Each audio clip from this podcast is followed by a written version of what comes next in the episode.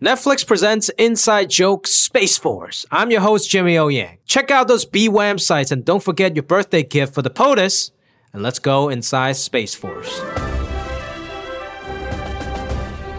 Welcome to the episode. Today we're talking about episode 106, The Spy of Netflix's Space Force, written by Asia Lachey Bullock and Connor Hines, and directed by the great Dee Rees. Flying high after his war game win, General Naird comes crashing back to reality when he learns there may be a spy in Space Force, and Tony recruits Chan for a special task. It is POTUS's birthday, and he wants something special from Space Force. Is this official business? Not exactly, but when we deliver something cool and spacey for the big guy's big day, you, my friend, will get the gratitude of a grateful president. Can you imagine how proud your parents would be over in uh, Mongolia? Baltimore. Our guests today are Ben Schwartz, who of course plays F. Tony Scarapiducci, and our wonderful production designer, Susie Mancini. Welcome, guys. Hi. Hi, Jamie. Thank you for having us. Thanks for uh, letting me bother you guys for the next hour or so. Um, ben, how was it, first of all, working with Greg on Parks and Rec? Um, and then how is it now? And then how did you guys make it very different from Jean? Sure. So in Parks and Rec, I don't think I ever met Greg because I, I, was like a guest star and I did 21 episodes. And I, I, for some reason in Parks, I was never in table reads. I think it was because I was like always doing a different show, whether it was Undercovers or House of Lies. But Ah. um, and then I think it just became a thing that just let him go on the day and see what happens. Um, so I, I maybe met Greg once at like a wrap party. Uh, so and I was a huge fan of Greg. I am a nerd for comedy writers, and he wrote for I think not necessarily the news, that's, and then SNL, then uh, and then you know The Office, The Simpsons. He wrote some of the best Simpsons episodes ever. Yes, yes. And, um, and so then he wrote Parks with uh, Mike, and then so for me, I like could not. I was I was so nervous meeting him and so excited to meet him because I was such a fan of his work. Um, and then that was it. Then, then um, when we were there, some of the things we did were like, "Hey, let's cut your hair so it's not insane." Let's. I was like, "Oh, maybe I wear Jordans every episode because I just want to be comfortable." yeah, and that's what you wear in, in in life. You're a big Jordan fan. yeah, I, and also I was like, "Oh, I could get my sneaker collection like amazing." If I tell them my character always wears Jordans, my sneaker collection will be amazing. Like if I told Susie, "Hey, my office should have a Peloton," and uh, and then ask if I could take them all afterwards. I would have done it. Um, Yeah. But like, so then he's like, you know, that's too much like Jean-Ralphio. Let's put him in shoes and let's da, da, da, and let's make sure like let's ground him with all these human things and make him learn and grow throughout the season. So that was one of the biggest things that we did. And the suit and tie idea came from that, right? Yeah, instead of wearing crazy outfits and instead of wearing crazy ties, he kind of like they love the idea that there's military and there's scientists, and F. Tony doesn't belong to either group. He's just there. Like Yeah. he, it's so weird that he's there. And he, so how does he do? He wants to like express himself and show himself like that he's an individual and all that stuff, but doesn't want to step on any toes because this is his like last shot. The way we're talking about is that he might have gotten just fired from American Apparel or something. This is the only chance he's got at keeping this job alive. And the way that I always thought about it, which Jimmy, you and I talked about uh, with a group of people, was that I feel like everybody's very good at their job. They're just overwhelmed with their position. Like F. Tony's a good media manager, but he is so out of debt. Like he's he, he he's drowning in the idea that when he makes a mistake, it could affect the government and real things and stuff like that. And real lives. Yeah. yeah, man. Yeah. So And and the F Tony character, it's such a fun character. I auditioned for the F Tony character too. Those are the only sides I read. is that true? I oh you didn't know this? I never read for Chan. I read for F Tony. no way. And yeah, how weird is that? And and and I went in totally dressed like a social media manager would, I guess, or my imagination, like Oh, a that's like a very deep cut V neck with like a chain and everything. Um, but it was such a fun part to read for because you can just kind of let go and play. But at the same time, I think. I, I, I don't know if you had this thought, but for me, the most challenging part when I was auditioning for F. Tony was to ground this character, make sure he doesn't become like a cartoon.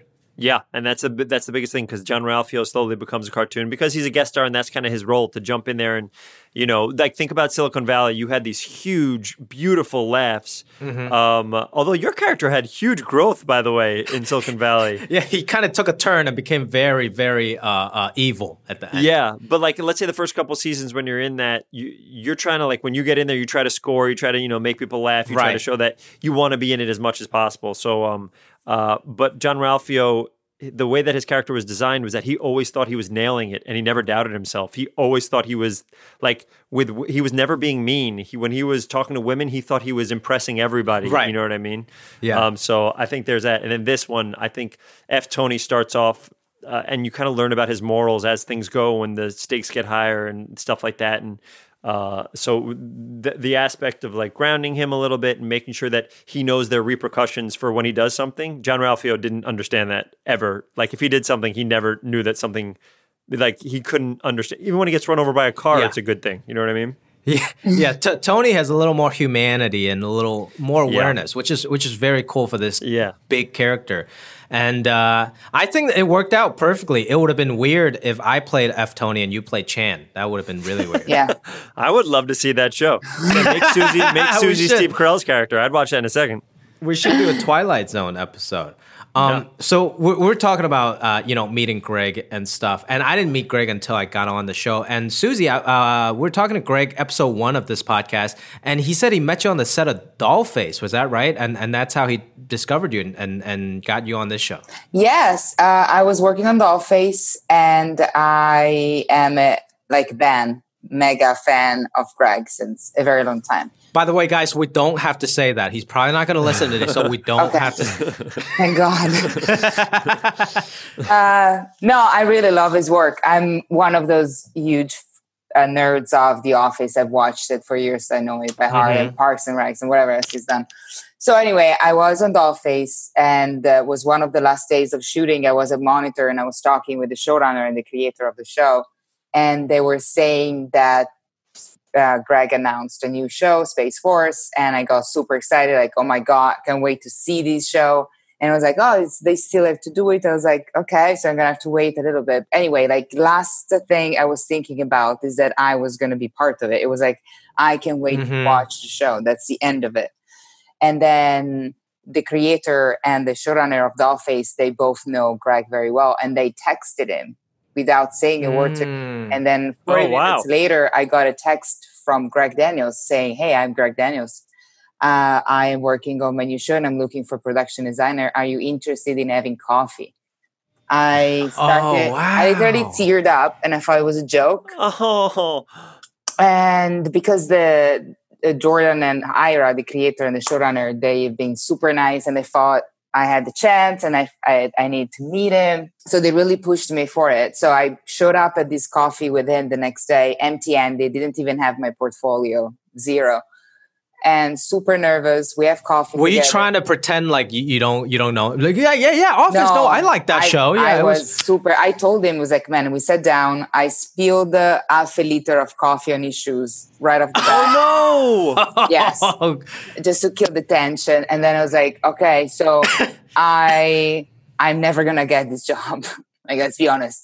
But doesn't matter. I'm having coffee with you, and that's all that matters. Like I just I'm just here to have breakfast. Let's not even Mhm. talk about the show because I'm never. You can have any designer you want. So let's just. Mhm. Susie, so so I know what it's like to be a writer and an actor going in to meet somebody. How does what do you do in a meeting like that? What what is so what does a production designer do to sell themselves? yeah. Um, great question. For like how how so how do you think that you what do you think helped you get that job outside of your previous work? What did you say Well, or what did you do? Generally, production designers bring like a portfolio, so you have like nice printouts of your work, what you've done, and uh, so that's a good start. I didn't have any of that.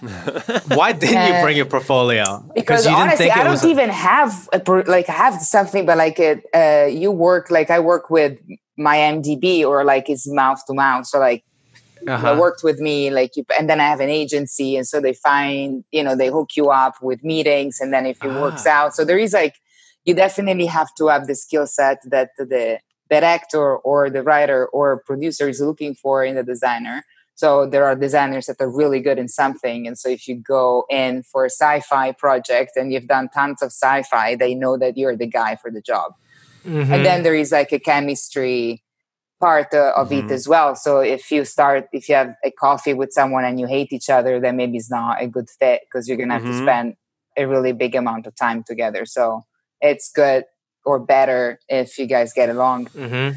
but there isn't like a, a formula. It's just um, you get to know each other and you definitely talk about your previous work. Uh, and because I was shooting this show, which was a pretty heavy uh, show in terms of set des- decor- like of set design, we had like a lot of large doll face. You're talking yes. about yeah. Mm-hmm. And so we met over coffee. I didn't have anything, and I really this was like a huge deal for me. It was like I'm meeting Greg Daniels that wants to meet me to talk about his show. I was like, this doesn't make any sense. So I didn't.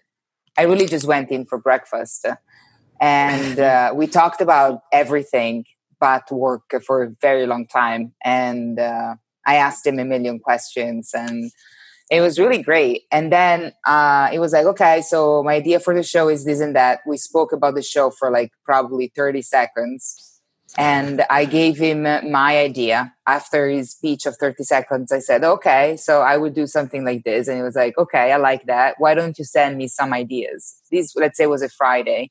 And on Monday, I sent him a presentation of like 60 pages of ideas wow. of um, Whoa! And uh, yeah, and you then, put that together over the weekend, sixty pages oh, of man. Space Force ideas for Greg Daniels and Steve Carell show. I locked myself in. I probably didn't even eat for two days. I just put stuff together, and then. Uh, so what was in that initial deck, the sixty pager? I just. Uh, it was just images off of Google, so do not expect anything crazy. But like, it was just whatever I could find that to me kind of created a vision of the world that he was going to create. So I invent like in my mind there was like a underground a tunnel that would lead you from like a small gate into the real like the the entrance was mm. underground. Mm-hmm. Uh, but the idea was always to use the brutalist architecture that to me was fitting for the show and the environment and uh, lots of details from the logo stuff and the color palette and uh, a general idea of what the world would look like his house the way i was envisioning him. Mm-hmm. and uh, so that was a monday. On tuesday he came to see my sets on dollface and on wednesday he hired me. So it happened in like five days. That's amazing. Wow. That that's really cool. And it's such a big show yeah. of uh, a new branch of American military, and there's I guess really no reference because the real Space Force is it, it's not like we can go tour the real Space no, Force. No, I shit my pants, guys, for like three months. Seriously, not even joking. Me and my entire team, they would tell you like that was our uh, phrase for the entire show. Like, shit your pants. Are you shitting your pants? Susie, I, re- I remember when we, we we had just got hired and they said, "Hey," and Greg goes, "Do you want us to take a tour of the sets?" And we're like, "Yeah." And fucking, like, you guys had so little time because I remember us walking around mm-hmm. and you're like building as quick as you can. Do you remember the very beginning? I remember they showed us a tour and I think we met you and you're like, "Yeah, we're." we got it. We're working our hardest. We're yeah, yeah, yeah, yeah. After yeah. the table read, right? Yeah. Yes, that was it. Ted Sarandos was there and everything. Like I yeah. was nervous as hell myself. And then Susie showed us uh, the Space Force headquarters, which is on the studio, and then the lunar habitat. It was it was it was pretty incredible. How long did it take to build the um, headquarters? Uh, we started in August, uh, like first week of August, and we were ready. What we started should shoot what mid September and mm-hmm. so like yeah a month and a half that's amazing to build that and and everything was pretty practical. Yeah, we had like hundreds of people. Yeah, it um, was pretty practical. Those stairs and uh, every room inside of that thing. Yeah, no, the uh, construction guys were great. The they were like really experienced. These are people that have worked in the industry for like 40, 50 years. They've done every movie mm-hmm. you can think of from the Goonies like our oh, co- construction wow. coordinator was the construction coordinator of the Goonies, and he's oh worked. my! Wow. I didn't know that. Ever since, that's amazing. Yes. Did they build the cave in the Goonies? Yes. Like, how was that? Was, was that was oh my god! That was on a set. Yeah, parts of it. You know, you that's you make some cool. That's unbelievable. By the wow. way, anytime we start talking about the different r- roles that people play, you slowly find out that we grab like the best people in the industry to do this show. For sure, uh, including you, Ben Schwartz. What a transition, Jimmy. Let's see what you do with it. Uh, so I think this is one of my favorite episodes uh, so far.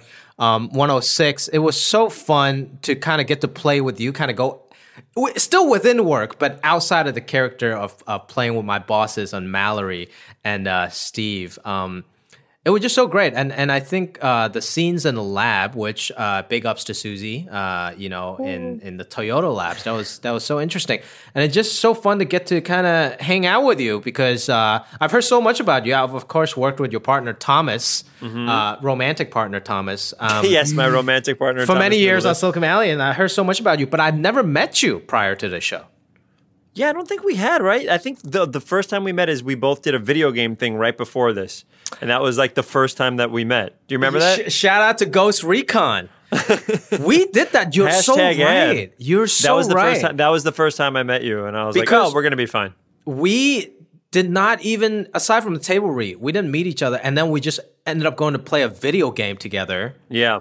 I'm pretty sure only because Thomas couldn't make it that day, and I was still shooting. we were still shooting Silicon Valley, and I s- snuck out a set early. And the next thing you know, we are doing this scene together.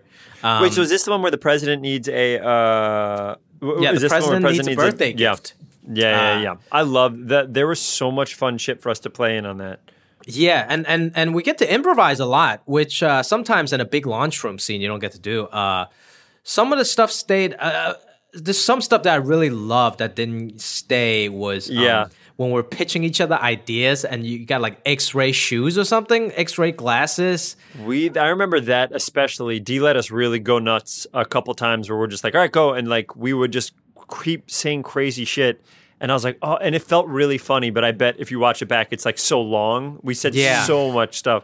But I remember watching that, being like, oh, I wonder what made it. And it basically is what it's basically what was in the script, I think. A little bit different, basically. But that was a really fun one to play with. That even got us to be like, that that helped us, I think, um, just even improvising. Uh, it just helped us become more, give us more chemistry.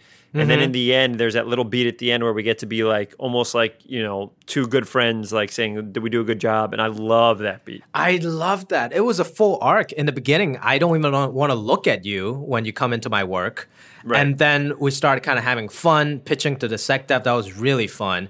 And so then at, fun. At the end, that sweet little gesture uh, uh, of giving you that, and and that scene, they kind of let it let us make it up. It was real, real, real cool on that. It was great, yeah. Because the thing that I loved uh, that Susie will will understand because she watched every episode of The Office is like when Michael Scott would be crazy, whatever, and then but then show up for like Pam's art show. Yes, mm-hmm, um, mm-hmm. I yes. I love that stuff. I was like, oh, and so Greg is so good at that.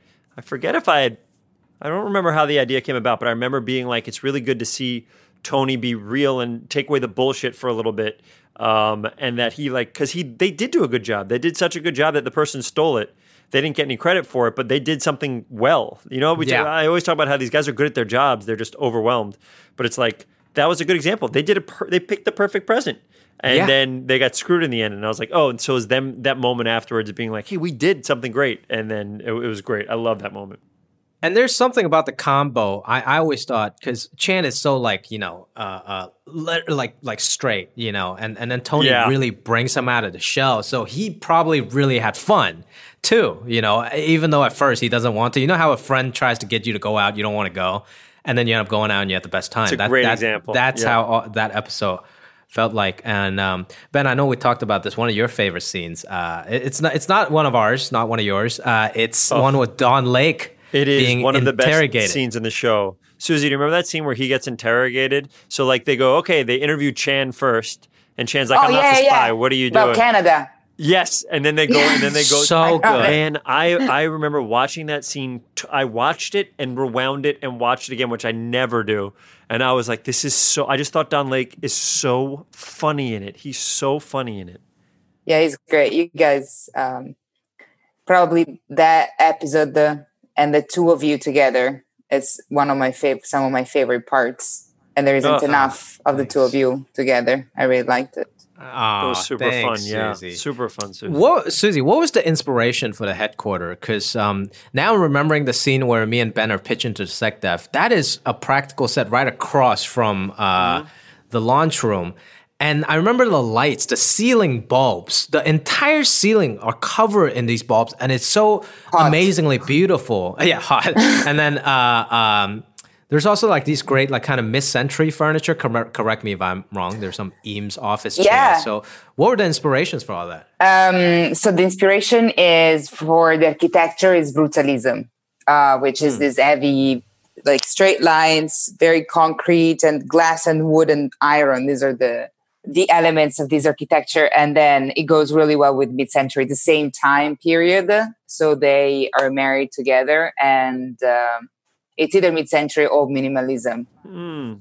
Is the brutalism uh, uh, architecture inspired by air forces you visited or other launch space? Like, because I know you guys went to SpaceX, right? Yes, we went to SpaceX, which is everything but designy. It's like a, mm. a hmm. white box, and it goes until the eye can see. Mm. Um, wow, it's amazing, guys! It was super, super cool. It's like an Apple product. Yeah, yeah. It's like the inside of an Apple product. Uh, yeah. but it's um no we I, we learned so much and it was really good to go and get inspiration for like the real stuff. So this is what it really works. This is what they really do. This is what a real launch room looks like. So i got elements of realism and then we enhance it with some design and the inspiration was always back to the coffee with greg. Uh, in those 30 seconds he mentioned uh, dr strangelove which mm-hmm. made me the happiest person I have ever been because it's from a design standpoint, from a work standpoint, it's always been for many designers, I'm sure, but like it's an inspiration. And Kubrick and uh, Ken Adams, which is his designer, they are incredibly cool. So I was like, okay, so we're not doing anything basic, but we're actually working some design into reality. And so that was always fun. So the the roof, for example, every room has a different ceiling and it's mm. always kind of light oh, wow. base.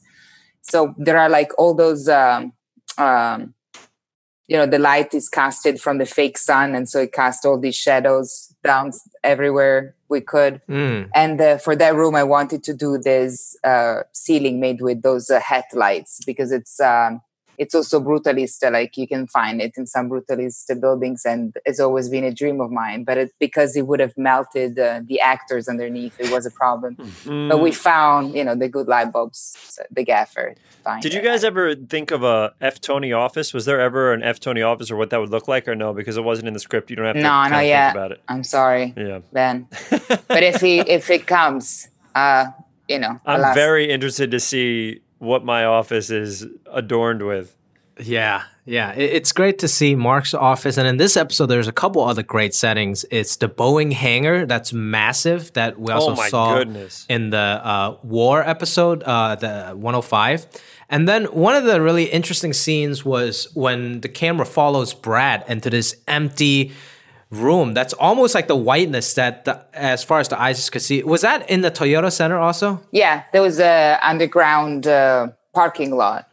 That looked really cool. And uh, greg wanted to use it as like you know they just moved in. They're still working out the dit room. Mm. so he hmm. wanted to have the kind of this mist uh and by, by place that you don't really know what it is but there is a signage that tells you and then you kind of put two and two together. But um, I'm glad you guys put it together. I hope everyone puts it together. Oh, it was it was great. I love that scene, and and there, there's a couple pieces that, that I want to ask you about. Um, the art in the cafeteria, which becomes, mm. uh, uh, I guess, a plot point um, or some kind of an emotional turn in, in a later episode with the four astronauts erecting the American flag. Yeah, with guns.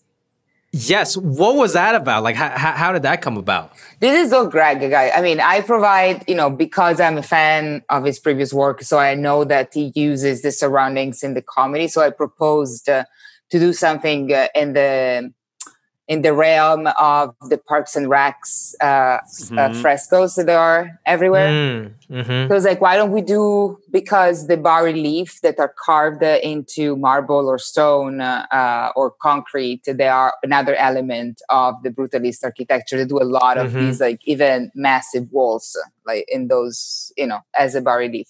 So it's like I can make some spread around and they can tell stories, or they can be like a joke or something that actors can use and so I like the idea. So we concentrated them in the cafeteria and uh, uh, we discussed together what they could be. So he wanted a, a, moon landing one, and he wanted the astronauts to be wearing guns. So we, I designed it, and then we had the sculpture coming in, and the, we worked together every wow. time I would show him like, what do you think of this? So we would work so that you could really see the gun, but also focus on the flag. And then the other two, one is uh, uh, our solar system, and each It's so planet uh, Very cool. has Yeah. the American flag on it. So each planet is being colonized by America. And then Mm. the third. Wait, where's that one? I thought you were talking about the solar system where everything revolves around the Earth. no, no, The, the are centerpiece. the not, two- not not that. Okay. Oh, the the just the bas relief, those like sculpted bit large. Oh. yes, yes, yes, pieces, yes. Hanging in the cafeteria. There is the one of the moon landing, and then on the two sides, smaller one. One is the solar system with each planet with the American flag, Oh my goodness. I didn't even notice that. That's very cool. and then the other one is the ISS station. Oh, um, I want to say because uh, usually, like when Silicon Valley the series wrapped, you know, they asked us if we can keep certain things. I just want to call it right now when the series wrapped. Maybe 10, 20 years from now. I don't know. Maybe who, who knows? Uh, I need to. I, I need that piece in my house. The the the astronauts with guns putting up the flag. Is that a, that that's a one for one piece, right? There's no replica. Yeah, no, that's a one for one, and it's like uh, it's sculpted on foam, and then it's scenic painted and then covered with concrete, and then scenic painted on it. It's uh, it's really heavy, but I'm sure you can have it. at some point. Ben, Ben, what would you keep from the set? Oh man, I you know I take a prop from everything I've done. So the first season of Space Force I already took two things. I'm going to ask the prop masters. what do you get? I have the badge because Uh-huh. on the first day I said that F Tony would never wear a badge. Uh, I was like, hey, Mm. and then they're like, great, uh, but I really did that because it was such a pain in the butt to clip it on every day. Yes. So I was like, I don't want to deal with this. And they were like, so cool. Like, yeah, of course. Who cares? Like, he's not a military guy, so he did, probably doesn't, whatever. And then they gave me a mug that said Space Force. Oh, that's cool. Uh, in terms, yeah, in terms of um, what what uh, I don't know yet. I'm not quite certain. There's Maybe the- so many. The massive launch room screen. That thing is worth like half a Oh million dollars. Goodness, that has to be that has to be the most expensive thing in the whole thing, right? I think so. Yeah. It has to be. I'd probably get one of those moon, one of the camos. I think I want a camo to. I want don't the wear it. camo too. I want. I asked uh, to make the jackets for the wrap party with the moon camo. Oh, that would have been great. Yeah, that's what Yeah, I want. I want a didn't moon listen, though. camo. no, I'm not. I'm not cool enough, guys. You're very cool. You are the coolest. uh, you measure coffee by the liter, and I you know, say you're already on a cafeteria. different- It is the coolest thing ever. I can talk about this forever, guys. It's something that I'm never gonna get over. The matrix system and the leader system. So whenever you want, we can have this whole discussion of why anytime. Should we be converting to to metric or no? What are you waiting for? That doesn't make any sense. As a set designer, oh my god, that must be a headache. I don't even try. I just eyeball something and then I wait for someone to to show up and tell me wait, what wait it for the. Goonies guy to come by. Yeah, I just it. eyeball and I was then like, okay, so this is this much and three quarters. I was like, okay, I don't want, I don't even want to Susie, you do Celsius or Fahrenheit? Celsius. You know she does Celsius. How dare you, I've been in this country since I was 13, and I still do Celsius. Fahrenheit means nothing to me. I still don't. I really do not. My brain doesn't want to get it. It's easy. Like once you learn, uh, it's a. It's not. Fahrenheit makes no sense, okay? It's a weird, curvy, exponential scale. Susie's job literally revolves around getting things so perfect, so like to the to the millimeter perfect, and she'll be like, "Yeah, two two and three fourths. I don't know. I gotta go. I gotta get a cafe." That's exactly what I do. I make sure I have people that are really good at that, and uh, yeah, even my sketches. I'm not an architect, uh, so I do a ton of sketches, but they look terrible. But they give the message across. So right. I make sure that is understand. They understand. I was like, okay, great, bye, because I don't know anything that is like really precise and not. I love it. But I can tell when something is off by the millimeter. Like my eye is really You good, eyeball it. but um, it's uh, I can't actually do it myself. It's why it's a Jimmy, teamwork. you- I always say to everyone, I'm gonna say it here too. All the nice stuff you guys say to me, it's really nice, and it goes off to my entire team of really great people. Because alone, it's nothing. Like you guys perform, and it's you and the camera, and that's all you need. It's your talent, it's your memory, and it's uh, everything else that you bring on the table. For me, it's like I can have all these great ideas, but if I don't have a team of a hundred that can actually make it happen, then they're so all the credits. I always want to share them. The thing that I learned when uh, uh, I directed something and had to hire a production designer, and by the way, hired them through a website and basically looked at their pictures and then met her. And you're exactly right. It was because she was such a nice person and she was talented. I was like, this will be good. But mm-hmm. what I've learned is something that you had to do times 1000 is it's not only that you have to be good at your job, you have to be a good leader and be able to control your entire group because there's so many people doing so many different things and you're like the head of the whole thing. So it's not even that you're incredible at your job, but you are. You're also you were so good with everybody else that you pulled it off in zero time. Oh, thank you guys. That means a lot. But yeah, it's it's a team effort. It's definitely is I I do nothing by myself. Not for Jimmy. Yeah, no, I didn't do anything. Uh, Jimmy's just him. It's uh, all. I love. That's why I love doing stand up. It's just me. Nobody can mess me up.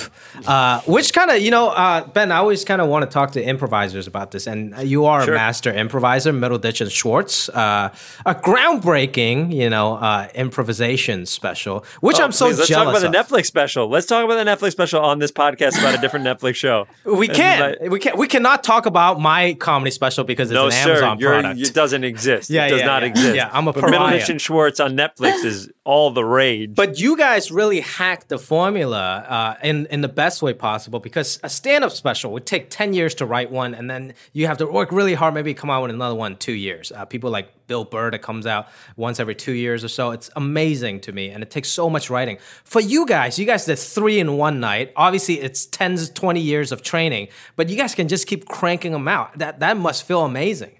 It's it's one of the ways that we sold the special. It was so hard to sell improv to i mean we pitched everywhere we pitched amazon we pitched literally everywhere mm-hmm. and uh, people would be very excited to work with thomas middleditch and i but they would not be they go but what's the show about and we'd be like well we don't know it's just gonna we're gonna make it up and they go, yeah, yeah, yeah, but like you have an idea. I'm like, no, we literally have no idea. They go, okay, what if we got some like famous people to like? I was like, no, it's just us. The whole thing is just us and an audience.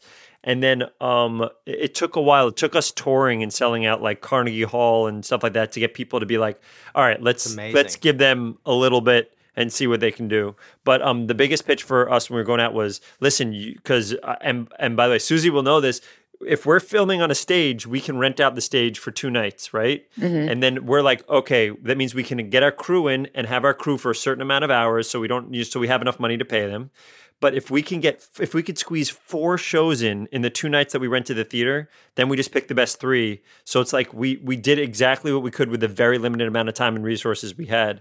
We mm. just spent all of our money on cameras and stuff like that because we wanted to cover the hell out of it. We we had nine cameras for our shows. Damn. Wow. Yeah. Yeah.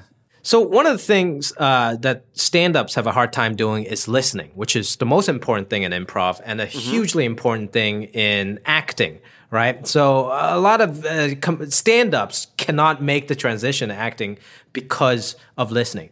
It seems like improv is such a natural segue into on-screen acting. Do you have any advice for like uh, young improvisers that want to get into TV? I think, by the way, I think that's a great point. I think the biggest thing, if imp- if you're doing uh, improv for a while, you learn the biggest thing is listening and reacting, which is the biggest thing for you know one of the biggest things for acting as well. You're listening yes. and reacting. So even if you know the words, uh, you're still listening. There's some actors. Jeremy Irons had this great. I did this movie with Jeremy Irons, and I think he's a genius. I try to do movies with these people that I look up to just so I can hear them talk. Uh, so like Jeremy Irons, I think is a genius. And he's yes. like, yeah, there's two type of actors. Some that wear like they know their lines by heart and they know exactly where to go blocking wise and he goes and they're in like a big heavy metal suit like a heavy like armor and they can kind of get to their mark and they can say their lines perfectly and they can get back out. He goes, but the best actors, the one that he loves the most, are like the archers. They're wearing all leather. They're able to get down on their knees. They're mm. able to shoot from all these different places. They're able to roll with whatever's happening. And both actors can have great scenes, but he goes, the ones that I love to play with are those. And I feel like improvisers are those because even think about when you and I are doing that scene. Whatever you say, I can't wait to make you look fucking funny. And I, I like because that's what an improviser does. You're like trying to make right. look funny, and I can't wait to like build something with you together. So the second there's an idea that we're both going on, I'll just keep building with you and see where it goes. Which is amazing, and it's such mm, a, a team sport also compared yeah. to stand up. One thing that was very scary was stand up. I I've done these jokes a thousand times. I know that even if I'm tired, if I'm having an off night, if I'm drunk, if I just say these jokes, they're kind of gonna work. You know, I have a They're safety funny. Net. They're funny no matter what. I agree. Right, yeah, because it's battle tested, right? You don't have that with improv. You have to strip down that armor, like you're saying, and listen. And that was so freaking scary for me. It is very scary. It's it's the scariest it was for me outside of the beginning when I'm terrified because I have teachers watching and you just want to be on a team. The scariest we were was um not scared, but like when you really felt the pressure was before these improv specials we were filming them because we realized we've done thousands of shows and we've done a thousand we've done a lot of really good shows but it didn't matter. None of it mattered. Whatever happened in the next 27 hours is all that mattered for these specials and would mm. be the only way for most of the world to see what we do. So it's like that was like we're like holy shit what if we just suck the next two nights? What if we just suck then that's it like that's all that anybody would ever see that those that they'll think that whatever and i don't think we had any like of our best shows ever in those three but i was like as long as there's a good representation of what we do um, mm-hmm. and I, I think that's kind of what it was. I was like, this is kind of represents what we do a little bit. Yeah. So I guess the advice is uh, stage time, grind it out, and let go. Right. Work your butt off. I always find that people like if you have talent and you mix it with working your ass off, then uh, you know you get luckier. You have to have a little bit of luck too. Yeah. Same with acting. You always want to get better, and that's the like that's why you do a show next to John Malkovich and Steve Carell. You just want to learn and watch. Oh, you know oh, what I mean? Absolutely. And and every day of that show, I have to question myself. I'm like, I sucked, right? Okay, let's get better. I noticed Steve every time after almost every take, he would go and monitor and watch himself and talk he to did, himself yeah. of what he did if he did it right or wrong and then said i need to do better here i need to do better there i was so impressed i've never seen it. I was like, oh my god, and he's already my idol. I was like, I love you. You're so good. That's probably why he's so good. He's self-critical so uh, and keep making every take better. It's so great, even at his greatness. When I did uh, the Standing Up, Falling Down movie or with Billy Crystal or whatever, I would go to the monitor after my takes to see how it was, see what I can do different. Da, da, da. But when you're on a show like this and you're not like the lead of the show, Mm-hmm. I can't waste people's time. Like, I wish I could go back and be like, or get, you know, like Jimmy and I would often talk about, like, I wish we had like one or two more takes just to go nuts. Yep. Yep. Um, but you know, the, the, we had so little time to shoot um, that uh, I couldn't do it on this show unless Steve went. Then I would like, yeah, sit, yeah, like, yeah, yeah, yeah. I'll go behind, behind Steve him. and be like, hey, let me see that. Yeah, yeah, exactly. But I could never be the guy being like, hey, run that back because if we went back and said that, the time would be over and we wouldn't even have. T- yeah. we'd be moving on. Yeah. Yeah, but I think the truly greats, even when we watch Steve or John killing it in a scene, they would never say themselves, "Yeah, I fucking killed that." You know, it just it oh, just he would never. keep trying to improve, which is what makes them great in the first place, I believe. Yeah. I didn't know. It, for me, it was a surprise. You know, an actor like Steve Carell that has worked, I don't know for how many years. Uh, I wasn't expecting him going to watch him. Like I thought it was more like, oh, I'm sure that's great. Instead, as you guys are saying, it's so the humbleness. Yeah, he, he, he he's so good, and he's so humble too. Um, he is so humble. Wait, can I ask one more question to Susie? Just because you, yeah. So Jimmy and I can like be like, who's your favorite stand-up? Who's your favorite improviser? Who's Ooh. your favorite production designer? Where you'll look at something and be like, holy shit! I like a, a sign of an act. Uh, I, I find a compliment that I give sometimes to an actor is like, holy fucking shit, I could never do that. That's insane. Um, mm-hmm. Um, is there a version of that for production design oh, that yeah. you look up to? There's so many. And every time I feel like a failure. I'm very bad towards myself. Yeah, we're. I guarantee Jimmy and I are the same way. Like we'll be like, "Fuck, Absolutely. I'll never. I'm garbage. What am yeah. I even doing here?" When I watch John Malkovich, I want to quit. Yeah, so I don't say like, "Oh, I, am gonna aim to that, and I'm gonna be that person too. Is gonna be great." And I get excited. No, I completely just bury myself after like layers and great. layers of misery. But uh, I say Dennis Gassner and uh, Ken Adams. Danny Gassner. What have, what have they done? Just so, so we know. Dennis which, Gassner has done a million things. Uh, one of which is uh, Blade Runner, the last one. Mm. Oh wow! Yeah, which to me mm. should have won uh, the Oscars that year. And who won uh, instead? Shape of Water. Oh, what a hack! Oh, that was beautiful. Never heard of that like guy. That no, no, no, that was a great movie. Beautiful movie. Uh, yeah. the, for, for, production design, I mean, it was beautiful as well. But to me, yeah, yeah, Dan yeah. Gassner did amazing, and uh, he uh, he's wonderful. Uh, he's genius, uh, and. Mm-hmm. Um, and then Ken Adams is uh, the guy that I used uh, as inspiration also for our show. And uh, he did a lot of Kubrick's movies and old mm-hmm. James Bond. Oh, yeah, I'm yeah. sure. Yeah. So it's wow. those are. Did he do Space Odyssey as well? Yes. Wow. Oh that's God. classic. Um, yeah. So it's, uh, you know, those are geniuses in my opinion because again like you have to do so many things and at the time it was even harder than today you didn't have a lot of the tricks that we have nowadays so you have to get practical yep. So the things mm-hmm. that they mm-hmm. would do back in the day were really impressive. Like they would build these miniatures or backings that looked incredible. They would yes. paint on glass and let the light filter through. Like it's really magic tricks uh, mm. in camera. Jimmy, what about your what's your stand up, Jimmy? Who's your who your one or two guys or girls that really were like, holy Ooh, uh, Chappelle. I mean, absolutely. Yeah, I, I, grew up watching him, and and he, it's one of those things. It's like honestly, like me watching John Malkovich when he acts, it seems effortless. But there is so much work behind that and so much genius behind that. Chappelle was one of them. And then when I saw George Lopez's early stand up when I was in high school, that oh, was wow. a huge impact because wow. of, you know, he's just so honest talking about just his family. Even though I'm not Latino, he's talking about his Latino auntie, and I was dying laughing. And I was like, oh, there's a lot of value in just sharing your own story because uh, there's universal relatability in everyone's mm. stories, and it, it, as long as you're telling the truth. So, always those two uh, are always on top there, and of course, all, all these n- new guys coming in. You know, uh, that yep. some of them I'm lucky enough to call my friend. So uh, before we wrap the show, we're gonna play a little clip. Uh, we can comment on it a little bit afterwards. Uh, and this is, I think, uh, one of our favorite scenes um, from the episode. Is me and you pitching the Secretary of Defense the new birthday gift we got POTUS. That was so fun to do. So fun. So let's take a listen. What is this? They said it was an emergency. That's right. Mm-hmm. Because you're on the line with F. Tony Scarapiducci with a birthday present for POTUS from Space Force. Yeah, what? A missile? Rocket? Well, sure, a missile's loud, rocket's bright. But this? this is 10 trillion times louder and brighter. It's a star. That's right. We are officially naming a star after him. Star?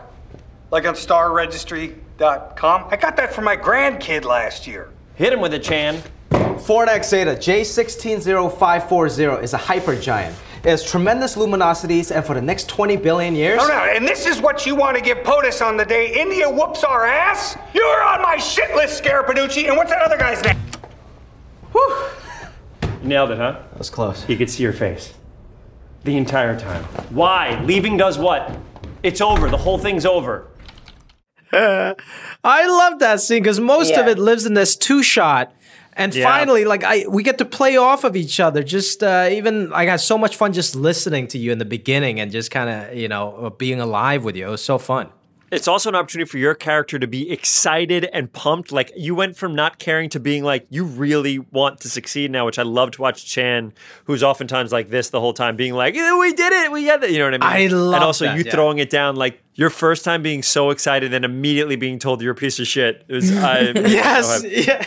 Just we did crushed. a bunch of deep. By the way, this is huge credit to Dee Dee Rees, the director, because she let us really play on that. She, she did. She, and then at the end, like you ran away a bunch of times different ways, and you said different things before you're leaving. There's like a fake Italian accent. I was trying to be, yes, I am a Vincent something. It was like this really silly thing yeah. that I, you know. Uh, but the running away was fun. Was that, that, that I think that was your idea or Dee's idea? I don't know. I, I just remember. I remember there's a part of that scene where I broke the board. She goes, "This is the last take, so do whatever you want." I think I broke the board in yes, one of those yes. Yes, yes, yes. Where I like, and so I didn't know, but like I go fucking shit, and I break the board, and behind me it says like spaces a hero, whatever the what's the thing in the back? What's the saying in the back, Susie? Of that uh, room? Space, uh, love of space leads you.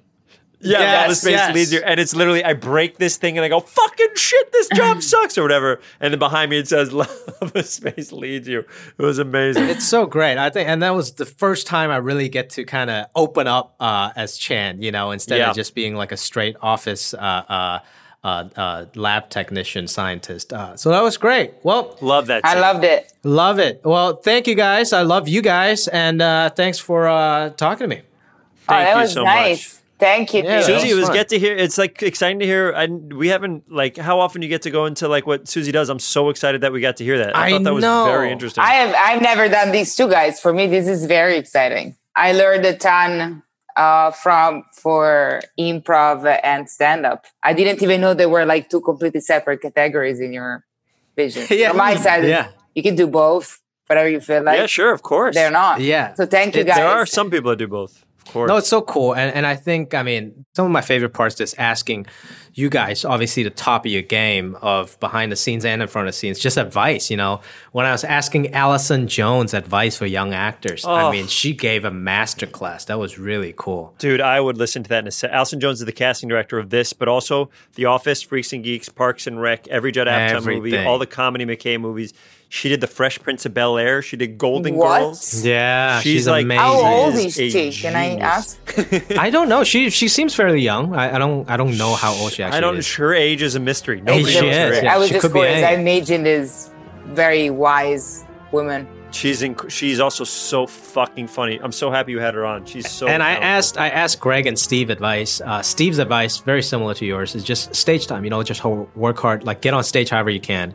And Greg gave some like really cool advice on writing, uh, and it's great. It's it's been honestly educational for myself. amazing. Thank you guys. I appreciate this. This has been Inside Joke Space Force. I'm your host Jimmy O Yang. Join us again for even more Space Force right here on the podcast.